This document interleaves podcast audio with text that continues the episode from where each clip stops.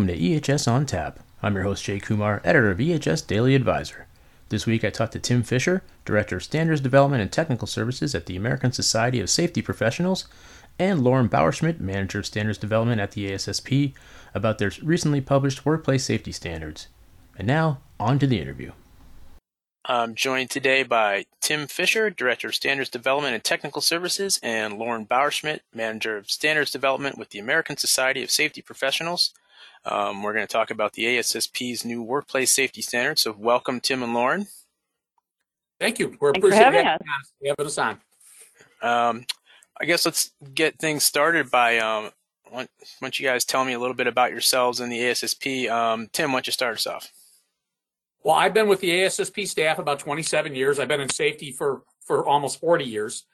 And basically at ASSP, I have the honor and privilege of working on the team that deals with standards development and technical services.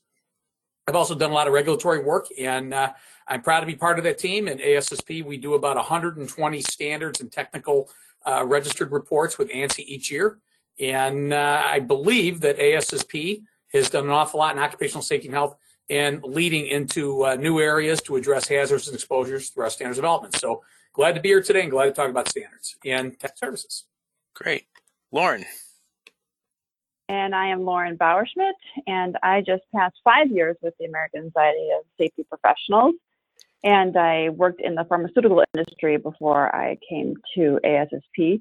I have a master's degree in safety with specifically um, a focus in ergonomics. So have lots of experience in that and um, enjoy working on these standards to really help a broad range of people uh, keep their employees safe. Excellent. Well, I was wondering if you guys could tell me a little bit about how the ASSP develops uh, their standards and how they compare with existing federal and state regulations. Do you want to start off, uh, uh, Lauren, or do you want me to start off? What's your preference? I can start, not a problem. Okay. So when people ask me, what in the world do you do?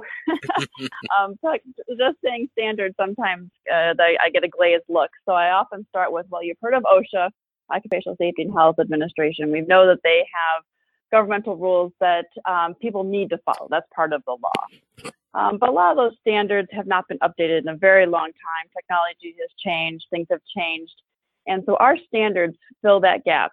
Um, it basically takes your safety program up a notch to comply with these consensus standards. So um, maybe some a good example would be um, hazardous energy there's uh, a lot you can do more than just putting a lock on a device to make sure that someone doesn't get hurt from hazardous energy while maybe you're getting a piece of equipment that got stuck in the equipment or maybe you're doing some sort of um, maintenance. So a lot has changed over the years, and so our standard looks at um, a full of events like, okay, how how can I keep my people safe? Is the lock one way, or you know, light curtains and different things like that a different way? So we basically take those take those standards up a notch um, to improve people's standards, um, improve safety more than just the basics. Tim, you want to add on? Yeah, I think uh, you, that's a good answer, Lauren. So I think what's important for the people that are listening to this recording is when we talk about the whole issue of standards. So you have government, which Lauren noted is, is the absolute, you have to follow it. Mm-hmm. Um, but we want to go more than that. And I think it's important also when we look into this, you asked me, um, who, you know, who writes these standards? So these standards are basically written by occupational safety and health OSH professionals and stakeholders. So these are written by OSPROs that are actually dealing with a lot of these hazards and exposures. And I think that they go to the next level. And so when we talk about government regulation, as, as Lauren said, that's compliance. That's where you have to start. And I know we'll probably get a little bit on this, but really I see standards used three ways, my experience in the public sector. One would be a citation by reference, and that is a government agency. And remember, it's not just OSHA. So it could be the U.S. Army Corps of Engineers, Department of Energy, all kinds of different agencies, including state. And they're going to say, hey, you will follow standard X. And, right. and that's citation by reference. That's one example. Another one is, is the uh, proverbial 5A1, the General Duty Clause proceeding in our American National Standards or consensus standards used in General Duty Clause proceedings Yes, yes, they are. I, I I've seen that many, many times, and that is something you'll see that also.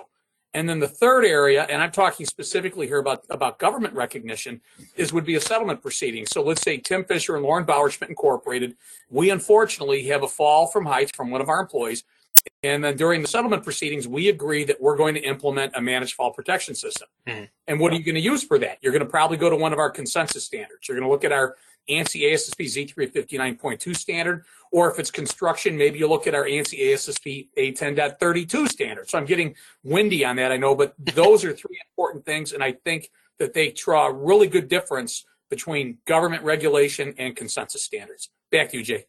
All right. Um, so you guys recently published new and revised workplace safety standards. Uh, I was wondering if you could kind of go through them um, a little bit for me. Uh, one of the first ones, a new one, is on um, psychological health and safety at work. Uh, guidelines for managing psychosocial risks. I was wondering if you could talk a little bit about, you know, what went into that and the reasoning behind it. You know, that's a good standard, and I'm happy to talk about it and give you some thoughts. And the reason is we did a webinar on this at ASSP probably yeah, about two, two and a half weeks ago, and it's drawn a thousand uh, attendees. So I mean, think about that. Doesn't that doesn't and who's going to listen to it afterwards as well? So after it's posted, there's a lot of interest. So this is a standard which was developed by the International Organization for Standardization, ASSP. We are the TAG administrator, the Technical Advisory Group administrator, and that means that basically we advise the American National Standards Institute on ISO global standards, what the position of the United States is as far as ANSI goes, and what our comments are. This standard you're looking at was approved by basically 73 different countries. Right. And then what happened afterwards is we moved to adopt this as a American national standard. And so basically it's a global standard, but also has the American National Standard Consensus Standard uh, bent to it. It's the same standard content wise that you're going to see at the global level, but it does have some changes to it as far as uh, you know the U.S. committees are you know the caveats we have to include. But why is it important? And that is this standard really gives I think a framework and it gives somewhat of a, of a, a way to address the whole issue of psychosocial issues. And it's, it doesn't say, you know, you will do this. What it does is it gives a framework to address it. In the U.S. is interesting because, you know, there was a lot of interest in the U.S. as far as the standard goes. Uh, do we want it? Is it is it reasonable? But I would say one thing: the rest of the world voted for this thing overwhelmingly, and you're going to see this done more and more. And it's it's pretty incredible. I, I myself was somewhat um, wasn't sure how much interest there would be. And then, like I said, two and a half weeks ago, a thousand uh, ASSP stakeholders, ASPROs, and, and, and stakeholder groups signed in to listen for it. So obviously, there's a lot of interest. Um, and were you seeing increased interest sort of in the wake of the pandemic and just sort of, you know, it seems like it's certainly been a hot topic, you know, from my standpoint, you know, um, you know, as, as an editor of a publication, just sort of, you know, writing about issues uh, I've been hearing a lot about psychological health uh, and you know definitely a need for uh, companies to be more uh, I guess understanding about it. Um, have you sort of seen that increase over the last year and a half? You know, it's interesting, um, and I'm going to ask Lauren for her comment too because she deals with this quite a bit through our our, our other uh, standards. Um, do I think that maybe the whole issue with COVID uh, moved it further in the U.S.? Yes. But this was an expanding issue mm. regardless of COVID. I mean, worldwide, this has been a significant issue, and 45,003 was proposed, and the drafts were written and the work begun long before COVID. So, do I think it potentially helped drive it? Yes, as far as the U.S. perspective, but I think there was a lot of interest anyway. Lauren, yeah. I don't know what your thoughts are on that. Yeah, I completely agree. I mean, you and I were at a meeting, what, three or four years ago when they were discussing the standard and working on the the details of it long before the pandemic came along. But I think you're right, Jay, that um, people are talking about um, psychological um, issues in the workplace and all that we have been through in the last year and a half. Yeah. Um, you know, now that we all are kind of feeling that effect, whether we maybe admitted it before or not, um, we're all feeling it at some levels. I think we're hearing a lot more of it um, in the news in different places. So I think that's why we're hearing more about it. It's been an issue, like Tim said before that, but it's getting more press now what are some of the basic sort of um, points that are covered in the standard? Yeah, I would say this. One, it establishes a, a framework. And so what it does is it basically, and it, I would say one thing, the standard is meant to work within the ISO 45001 standard, which is the other standard for global occupational health and safety management systems. So it, it is meant to operate within that parameter. So what are we talking about here? We're talking about planning. We're talking about communication um, inclusion of, of, of workers throughout the organization, management buy-in, and then creating the, the, structure for it. So, you know, for example, the standard does not go into, you know, you will do uh, X as far as this number of employees. It, it, doesn't deal with it. It deals with it as, as more of a general framework and a general approach. Um, now, it is a, it is a fairly detailed document, and it does offer a lot from that perspective. But it, you know, I, you, I would say people should look at it. I mean, you can go on the ASSP website or listen to our podcast and get all the information on the nuts and bolts. But I think the important thing for, from this perspective is it's meant to operate within the existing 45001 standard and be part of a management system. Um, have, have you seen, I guess, uh, you know, company business leadership kind of becoming more open to this issue as well? I mean, obviously, you know, we know it's been an issue for a while, but uh, it seems like you know there's definitely kind of more of a willingness to to work with employees who are dealing with these kinds of issues now. Uh, from my perspective, and I'm going to ask Lauren for her comments on this also because she's worked on this issue as well. And is, I would say, yes, absolutely. So when hmm. we originally wrote the standard, I mean, there was a lot of organizations in the U.S., and I'm using the term organizations, not just companies. Sure. Organizations that said, hey, this is going to be something that is very tough to standardize because it was said to be, you know, it's a science and an art and, you know, it deals with levels of expertise that maybe the OS professional may not have. And so I would say there was probably some skepticism. I think a lot of that over the course of, of the of the last, I would say, four to five years has somewhat went away. And I do think organizations are interested in working on these issues. And I also think a lot of the perspective of, of global of outside the United States has had a lot of impact on this. Like I said, the rest of the world was they, they did not, I think, see it the same way that perhaps we did here in the U.S. And that's I'm not trying to criticize the United States anyway. Mm-hmm. I'm just saying there was a way to look at it. And so I do think that there's been a different way or a different consideration of where it was. I would argue even four to five years ago. And um, I know Lauren has worked with this also with some of our other uh, issues as well. And I don't know if she would agree with me, but I'd be curious to see what she has to say as well on this. You know, while you're talking, Tim, um, the phrase that came into my mind was fit for duty. And we've used that in multiple different areas, but I think we used to think fit for duty was, you know, are you able to, let's say, work the fork truck? You know, are you too sleepy because you worked a second job somewhere else? Well, fit for duty can be in the same area where if you are having mental stress and you're having um, issues at home or different areas of your life, you can't just leave that at the door. It comes with you. So I think that organizations and um, you know that C-suite are more concerned about that, absolutely, because you need your workers to be all, you know, in the yes. and you know mentally, physically prepared to do that job. And if they're not, there is absolutely a risk of an injury, and um, nobody wants that. So I do agree that it's getting um, more, you know, people at the higher levels are paying attention to it. Um, great. A couple of the other uh, new standards uh, sort of relate to uh, fall safety. Um, one about uh, descent controllers and one about safety requirements for rope access systems was wondering if you guys could talk a little bit about you know what into what went into sort of uh, putting those standards together. Yeah, well, Tim knows that uh, those took quite some time to, to get together, but uh, I'm happy we finally got them across the finish line. And you know, a lot of times when we think about fall protection and fall arrest, we are thinking about making sure that a worker does not go over that edge, right? Mm. So there's either some sort of um, barrier that's keeping you from falling over the edge, or you're wearing a harness lanyard, you've got your anchor to it, um, but you're still working on that flat surface. But the descent controllers and the rope access is different. You are actually intending to be in this harness hanging over the side of something. You might imagine window washers. Right. You might imagine folks that are working on the underside of bridges. They actually mean they're intending to be hanging from this rope. It's very different um, and so that's where these two new standards really come into place where now that I am hanging off the side, how am I safe? How am I able to move? Um, you know, I'm not just going to be welding, let's say, in one space. I'm going to have to move to these different areas. How do I do that safely? How do I get myself around? So the 459.1 rope access is that overarching, how do I do that to be safe? The qualifications for testing, how all the different um, pieces of the system are marked, inspection of all these different pieces, um, and really understanding a simple versus a complex system. And then the descending controllers is a part of that. So as you're going up and down that rope, it's that piece of equipment that's helping to make sure that you can both move and then also be locked in so that you're safe.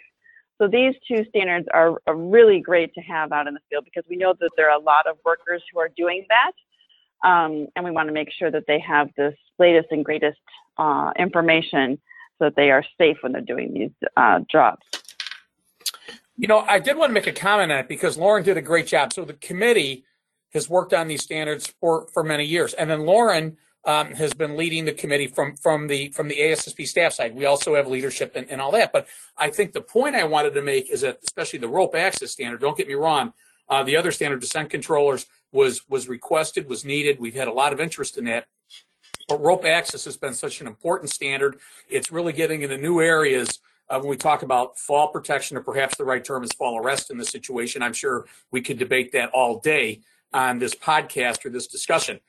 But my point on it is, is that we're trying to get into new areas that perhaps there's not been enough guidance on in the past. And so I, I think when you look at this, you're going to see these standards uh, used more in the private sector. So Z359 overall is such a well-known, recognized brand as far as our, our standards go.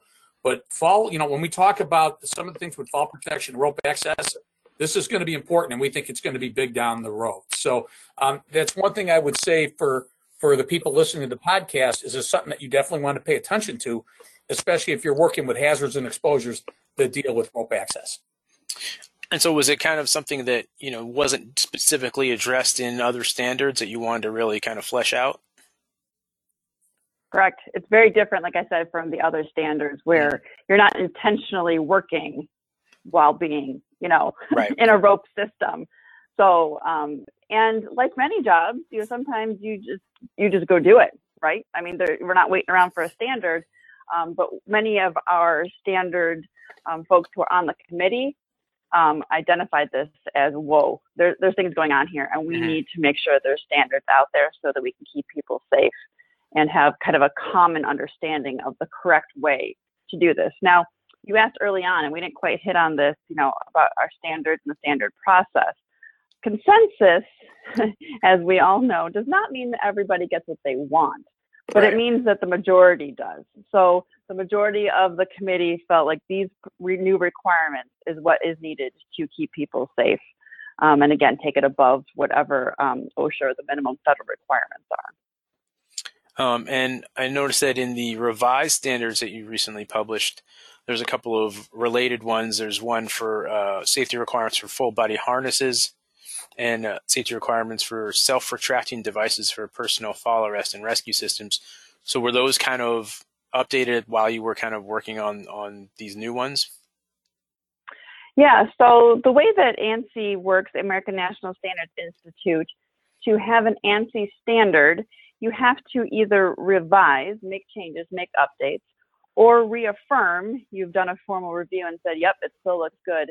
You have to do that every five to ten years and if that is not completed at that 10 year deadline, then ANSI automatically withdraws the standard. And it's an effort to really keep all the standards current and up to date. Um, we know that federal standards take a long time to be written, uh, even longer to be updated. And so to combat that, ANSI has these guidelines of that five to 10 years. So it just kind of worked out that the 359.11 for the body harness, 359.14 for self-retracting devices were kind of due, if you will. And so, mm-hmm. you know, they all kind of came together at the same time. Um, and specifically for the point 14 self-retracting devices, if you've ever, um, if you're not familiar with this, if you've ever gone to like a rock climbing uh, yeah, facility, sure, sure. it's that device that basically belays you in. Mm-hmm. Um, so it is something that can be used um, in fall protection, but now that it's they're becoming more and more know, popular is the right word, but they're being used more and more. Right. Um, they found that, oh gosh, they're using these in ways that we didn't initially intend or expect. And that also pushed for that um, revision of the point 14 to reclassify, look at some of the specifics to make sure that, again, whoop, okay, let's let's take the safety up a notch. Let's make sure we're keeping everybody safe with this particular device. As you can imagine, um, I got to do a lot of calculations with fall protection. Um, if I'm going to fall arrest, if I'm going to think about what is the height of the structure I'm standing on, I better have a lanyard that's shorter than that, or else I'm in Yeah. trouble. Yeah, well, yeah. the self-retracting device kind of does some of that math for you, right? So that it, it locks. So it's, it's it's tempting to use those more frequently. But again, there are other aspects that you have to be aware of when you use those, and so that was a big piece of revising the point 14 standard. Gotcha. Um, another uh, revised standard was um, let's see, uh, it's like 10.38 basic elements of an employer's program to f- provide a safe and healthful work environment. Um, what what uh, goes into that one?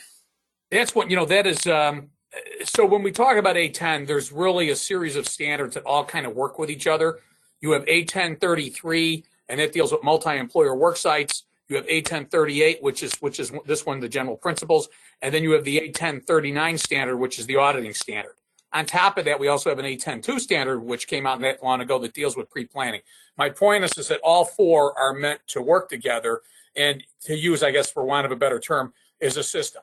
Now, these are not, this is not a system standard. I'm not, I'm not saying it's like a, a Z10 or a 45001, but that's the intent is that all four standards would work together. So you're going to plan, then you're going to deal if you have any multi-employer work, you know, multi-employer workers, and then you want to deal with your general principles. So you asked me on that. So this standard really is not an, an extensive standard from the from the, the issue of page count, for example. But what it does is it gives generally really a general structure, a framework, and and it's it's similar from a lot of uh, good safety, I would say, for want of a better term, management standards. But this one deals specifically with construction demolition operations. So it basically gives a framework for how you're going to work with your with some of your your workers, uh, some of the different contractors, and it, it works all together. It's it's meant to operate cohesively, and that's what it does. And then once again, what I would tell people, and it's it's not that my goal is to say, hey, go to the ASSP website, but I, I guess in this case I am, because if you go to the ASSP website, we have the table of contents listed and how the standard is used and all that good stuff. And you know that'd be another thing. You know, I mean, we could talk on the whole issue of you know management systems and construction and demolition safety uh, management for hours. Sure. So I say when we think about A1038, think about a good um, solid approach to overall general concepts for safety management on construction sites meant to operate cohesively with all the other ones. And I don't know if I answered your question, Jay, or if I was speaking around it. No, I think you got it. Um, and a, another uh, revised one was A10 uh, 47, which is work zone safety for roadway construction. Um, looks like min- minimum requirements for workers uh, doing construction and working on roads. Um, what what sort of uh, needed to be updated in that one? You know, I would say if we're looking at it on a scale of one to 10, with 10 being the standard was completely changed, I would say this was probably more about a 4 Mhm. Um, so I'm not saying it was this tremendous giant overhaul of the standard, but a lot of the references were updated.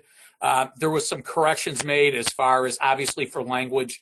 Um, we did do some of the areas that dealt with some of the warning type things, uh, planning, because we absolutely wanted to include the A102 standard because when this standard originally came out, the planning standard wasn't done yet.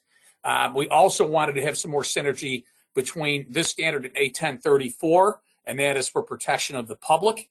Um, so that is one of the, the few standards that ASSP generates or writes that deals with protection of the public, A1034. But we thought when you look at what we're dealing here with work zone safety, we wanted to include some of those concepts as well. Um, so I wouldn't say this was a, a giant overhaul, but there was some fairly, you know, significant changes. So I would rate it probably about a four to five. And uh, I, I think that if you deal uh, with these issues, so if you work for utilities or if you work for, uh, you know, in public sector, this is a standard that I have seen referenced and used uh, many times in contracts and work agreements. And by that, I mean, I've seen it probably cited or recognized uh, at least 50 times in the last three years. So Oh, uh, fairly commonly used. Yeah. Um, and there was one other revised standard that which is um, Z590.3 um, prevention through design guidelines for addressing occupational hazards and risks in design and redesign processes. Um, what was uh, done to that standard? I just have to say a sideline, Jay. You're doing a great job reading all these numbers and letters. it's like alphabet soup, and I uh, appreciate that you're you're doing a great job. um, and if it helps your listeners, the whole alphabet soup, ANSI means that we've gone through ANSI's requirements. ASSP is us, the standards development organization that manages it. And you got the standard number, and then the year that it was actually approved. Right. So this is one of my favorites. Um, prevention through design is one of those things you're like, oh, of course, if we had thought about the end before we built something, I bet we could make it safer. I bet we could make it more ergonomically safe. Um, so this standard actually started as a technical report many, many years ago, and then became a standard in 2011, was reaffirmed. And then in the midst of all that, so Tim earlier mentioned the 45003. We also represent the U.S. Um, voice for the risk management standards, which is part of TC 262 and the ISO 31000 family of standards. And uh, that came out after the, the first revision or the first uh, round of the prevention through design. And so all of that is about risk, right? How do you evaluate your risk? What risks are there? How do you analyze it? How do you evaluate it? And that's all really a part of prevention through design. You're going to look at those different risks and determine, okay, this area I think is all right. The risk is low enough, but this area, if we build it this way, we're going to run into some trouble. And how could we lower that risk so that we don't have any issues? And so that was the big change with this prevention through design revision is they really incorporated a lot of the risk management, risk assessment pieces as a part of the prevention through design process. So um, it's really a, a, good marriage of multiple standards that are out in the field. So if you are working with 31,000, you're doing a lot of risk management, this will fit right in um, instead of evaluating risk that's already in your manufacturing site, on your construction site, in your organization. You know, if you're about to do something new um, or management of change, maybe you already have something, but you know you're going to make a big change. How can we foresee any potential problems and try to uh, avoid them? So that you know, was a pretty big change. Yeah, I did want to say on this one, I did have a comment. So once again, this is a, a committee that Lauren led. It's actually, I, I, guess, committee probably isn't the correct term, um, but the, the, way this project was done. But the one thing I would say that, or actually two things, which is really interesting, is the, the growth of prevention through design and how we're seeing it more in business and industry. So the government has been very involved in prevention through design. They give out an award and, and things like that. And the other one, I don't want to name specific companies, but uh, we were really surprised. So today, actually, we actually saw a huge American corporation that is hiring a global safety director, and prevention through design is one of their main responsibilities. Huh. And you know, so that's what we're, we're really really pleased to see that. And uh, so I think we're going to see more of that. The whole issue with with using technology and risk assessment, and the whole issue of hazard versus exposure, and and everything that goes into that Lauren's leading that initiative on the on the staff side for ASSP, and you're going to see more of that as time goes on. So I think that's good news. Very cool. You know what I think is interesting about that too, if I if I may, Jay, mm-hmm. we talk about the different levels of safety programs. So we started this conversation talking about the the federal guidelines are that minimum bar, and then our standards, and then you have things like prevention through design. You have um, this worker wellness and um, the different aspects of psychosocial, you know, you're kind of going up a, a whole different hierarchy. And so it's great to see this big American company, you know, they're not just like, okay, how many injuries and illnesses did we have that we have to report to OSHA? They are taking it to a totally different level mm. of how can we prevent it in the first place? And that is just so exciting for us as safety professionals. Yeah, um, I wanted to ask you about another thing. Uh, wasn't a standard, but you uh, the ASSP uh, sort of released a policy statement um, about a month ago about heat stress. Um, and I know that the you know OSHA's sort of working on a you know coming up with a workplace heat standard. Uh, wanted to get your thoughts on sort of you know the issue of heat stress. It certainly has come up a lot this year um, in in my our coverage of uh, you know, workplace safety. Wanted to get your thoughts on sort of heat stress and sort of what can be done about it. Yeah, you know, so it's interesting. That is, we are working on a on a standard as you as you talk about it under A10, uh, which is the A10.50 standard or 51. I can't remember the exact number. I think it's A10.50, and that deals with heat stress in construction and demolition operations. So we're working on that as as as we speak. Hopefully, we will see a draft uh, sometime probably in, in early calendar year 2022. Um, as far as our statement goes, and I would also say the same day that we led, uh, that we released that statement, we also released a statement on, on COVID 19 the Yeah. And I'm, I'm just saying that so people are aware. um, that both are on the ASSP website. But what did we say with with heat? Well, first of all, ASSP has been on record for many many years in favor of a of a standard for heat stress. Uh, a lot of the states work on it, and so what we we basically said is, hey, um, we've heard from a lot of members. Uh, there is a lot of interest in this. If there's going to be a heat stress standard, really, what are we talking about? Is one we want to keep it simple, and that's one thing I've heard from many many stakeholders, both OSPROs and and other stakeholders and that is we want to keep the standard relatively simple to use in the workplace.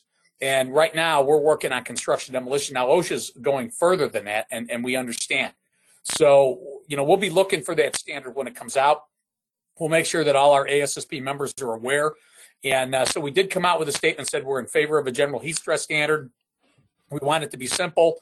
And uh, we'll, when it actually comes out, then we'll review it again and give more technical comments because until we actually see it, we're not quite sure what's in it. And uh, then what will happen also is just so people listening are aware when the, when we work on a statement, ASSP members are the ones that review that and advise us on it. So um, there'll be a lot of work between now and then. Yeah, wanted to kind of ask you actually, how often uh, does the ASSP publish standards, or is it sort of as needed, or is there a regular schedule? It's it's on a regular schedule, and uh, so basically, like I said, we have somewhere between you know when it is 100 and 120 standards technical reports and projects. I throw projects into that number also. Um, by our procedures, a standard is supposed to be revised, reaffirmed, or withdrawn, as, as Lauren noted. And so we are, you know, we're, we're working on standards all the time. And uh, uh, we do have a, a, team here at ASSP that works on that. I would say one thing too for people that are listening, if they want to get involved in standards, let us know. We are always looking for organizations to participate on our subgroups. So we have almost 2,000 ASSP members and stakeholders and affiliated groups that work on our standards, and and we're working on them all the time. So as part of accreditation, we have to maintain the standards uh, within that five to ten year uh, window. Um, some of the committees we try not to reaffirm standards, which is basically take the standard and say, "eh, no big change, we'll reaffirm it."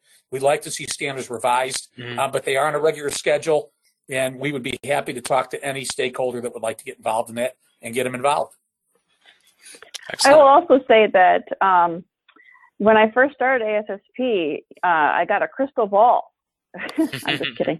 You know, it'd be great if I if we had a crystal ball and we knew exactly when new standards were coming out. So as much as you know, we definitely agree that it's got to be every five to ten years. There is so much that needs to happen in these different steps, and some of it is within ASSP's control, and some of it's within the different committees as they review and discuss and kind of work through the technical aspects of the standard, that can take time.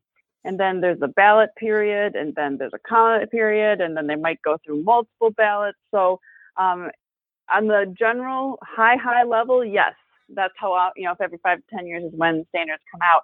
But a lot of times people either on staff or some of the stakeholders will ask me, hey, Lauren, when is, when's the standard going to come out? And it's really hard for me right, to say yeah. because there's just so many steps.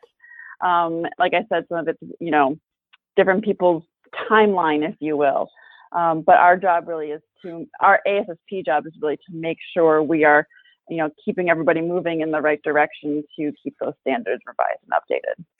Well put, uh, Lauren. This is Tim once again. I would just tell you this that when very rarely, very, very rarely are one of our standards approved without a lot of debate and discussion.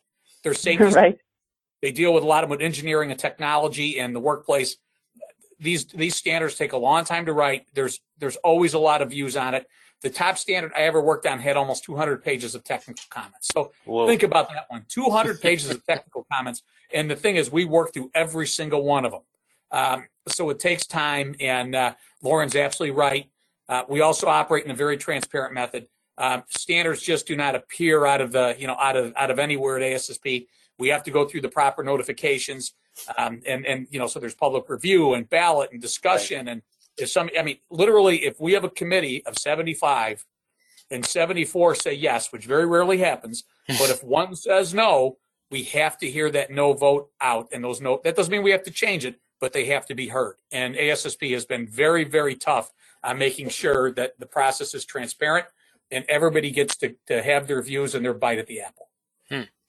and I don't think we talked about this piece of it too, that um, it's not only a consensus standard, which is what um, Tim was talking about, But um, we also have to make sure that the committee is balanced in terms of interest categories. Mhm. So you wouldn't want, you know, it to be out of sync because then, of course, you're not really having a consensus across labor, government users, manufacturers, consultants, trainers, all those different kinds of things. So um, it's another piece that we manage at ASSP is to make sure that our committees are balanced, and that there are times I will admit that, oh my gosh, look at all these comments, right? But I also feel really proud of that because that means we've got stakeholders who really care, they're passionate, and they want to get the best standard out there to keep people safe. So it is a process for sure, um, but all these pieces to really make sure everyone's heard, it's balanced, um, and that consensus is reached. Excellent. Well, Tim and Lauren, I want to thank you so much for joining me today. This is a, a great kind of drill down into what went into these standards. Uh, very interesting stuff, and uh, keep up the good work. Thanks hey, a lot. thanks, Jay. It's been great talking to you. That wraps up episode 88 of EHS on Tap. You can find more information about the show and listen to on demand episodes at ehsdailyadvisor.blr.com. You can subscribe to the show on SoundCloud, Amazon Music, Google Play, iTunes, Podbean, or wherever you get your podcasts. Thanks for listening, and I hope you join me next time. And happy Thanksgiving.